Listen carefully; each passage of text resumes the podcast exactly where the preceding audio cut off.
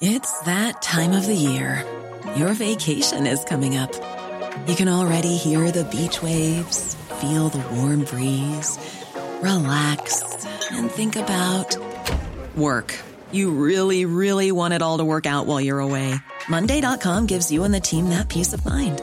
When all work is on one platform and everyone's in sync, things just flow wherever you are. Tap the banner to go to Monday.com.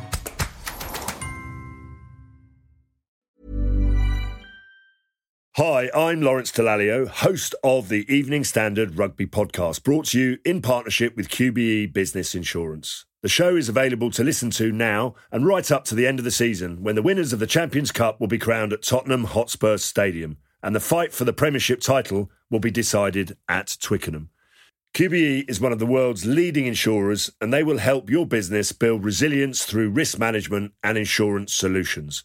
Subscribe and download now wherever you get your podcasts. Thanks for listening. From the Evening Standard in London, I'm David Marsland, and this is The Leader. It's a confident and safe and careful step the UK is making, and we want to get opened up to international travel. It's in our interest, but of course, we also want to open up safely and securely with other key high trust partners around the world. America's one of them, but there are many others. Dominic Raab's been hinting there may be some changes to travel in the UK next week. The Foreign Secretary says he was contacted by other foreign ministers on Wednesday night after the government announced that double jabbed visitors from the EU and US would be allowed into the UK from Monday without having to quarantine. Of course, that doesn't mean those countries will let Brits in. The US, in particular, does not seem keen no matter what Mr. Raab says. But there seems to be optimism that the tide is turning. Travel journalist Simon Calder's with me now. Simon, the government might think that other countries are going to open up to the UK. Is that what you think? I've been absolutely baffled with what's been happening in the past 24 hours. First of all, this was trumpeted as a great opening up.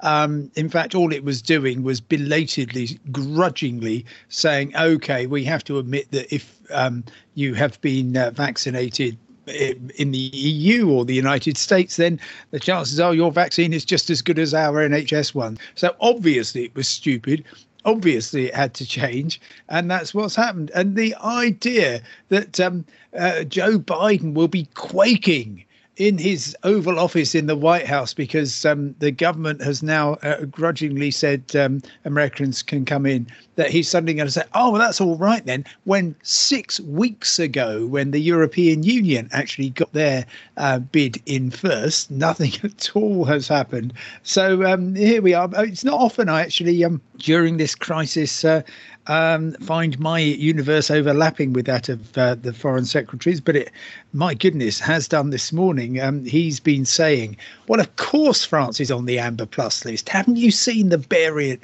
the beta variant rates en Réunion, which, as you will know, because I'm sure you spend most holidays there, is uh, six thousand miles away in the Indian Ocean?" He said it's nothing to do with distance; it's all to do with um, connectivity, which um, has taken quite a lot of the travel industry by surprise, um, not least because it wasn't long before people were pointing out, hang on, if Reunion's so bad, why isn't it on the Amber Plus list then? It's just astonishing. And it's one of those things where clearly two weeks ago the government um, messed up by coming up with this Amber Plus category. And instead of just saying, yeah, we got it wrong and we'll put it right, uh, they are now digging their hole ever deeper. Um, thank goodness there's not a global crisis on that um, requires some strong, wise leadership. But with the US, Simon, I, I, know that Joe Biden is not quaking in his boots in the Oval Office, but there is a lot of money at stake in that travel industry between the United States and between uh, the UK. There must be people lobbying the White House right now to get things opened up between these two countries. We have a special relationship, for goodness sake, Simon. Uh, oh, yeah, but that, that counts for nothing. I mean, London Heathrow used to be the um, main hub, of course, for, for New York and the rest of the US, uh, not any more. That status, I think, will continue to dwindle. The Americans, I mean, you've got to, of course, appreciate how it looks from there. The American carriers, yeah, of course, um, American, Delta, and United would quite like to have a bit more of a shot. Um, indeed, JetBlue, which is um, launching uh, flights to London next month, they would like to have a, a bit more of a chance to fly people. But while the US Treasury is pumping billions of dollars into them to keep them afloat, they're not really that. Um, I think the technical term is bothered whereas uh, British Airways and Virgin Atlantic, of course, who have uh, just burned through billions in in cash during the coronavirus pandemic, desperate to open up. Um, and uh, again, I just don't think that that um, necessarily resonates in in the uh, the White House. They're in no hurry to open up. Their um, domestic tourism industry is doing really well because, of course, Americans, if they can't go on holiday abroad, they have a vast and wonderful country they can take their vacation in. It's the UK who are who are kind of knocking at the door, desperate to uh, be allowed in. It will probably all happen round about sort of September, way too late to save the summer, but uh, that that would be pretty much in line with um, everything else which has happened during this miserable pandemic. Uh, the airlines are pretty much at the back of the queue, along with the cruise ships. Um, and a little bit of good news yesterday again, the, um, the the government saying, okay, international cruising starts again from Monday. the cruise lines are saying, uh, no, it doesn't. It doesn't work like that. We need weeks, probably months of um, organisation to get our ships ready to go internationally. So it's it's pretty dismal here on Planet Travel, I'm afraid, David. Are the, the companies working on Planet Travel themselves, are they seeing this as, as light at the end of the tunnel? Are they starting to feel more optimistic? Or is it kind of, I feel like there's a sense of almost ennui out there at the moment, Simon. Uh, well, look, there is no grounds for optimism whatsoever because every time the government does something which uh, uh, people think, well, that's a positive, marvelous. Um, so we can come back from amber list countries uh, without having to quarantine, there is something coming down the track that we haven't even begun to think of, which in this case was Amber Plus. And not only does that um, uh, effectively write off travel to and from uh, one of our two most popular countries, along with Spain, it also completely destabilizes everything. And so I'm, you know, if I have a look on my social media feed right now, I'll find 20 people saying, uh, is Spain going to go on the Amber Plus list? What about Greece?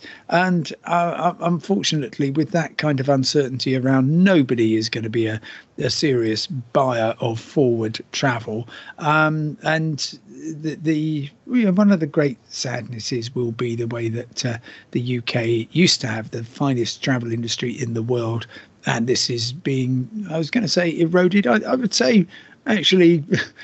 kind of almost positively destroyed by the government um, as uh, it, it, it uh, treats uh, the travel industry and those who work in it and seek to benefit from it um, with uh, with disdain uh, bordering on contempt.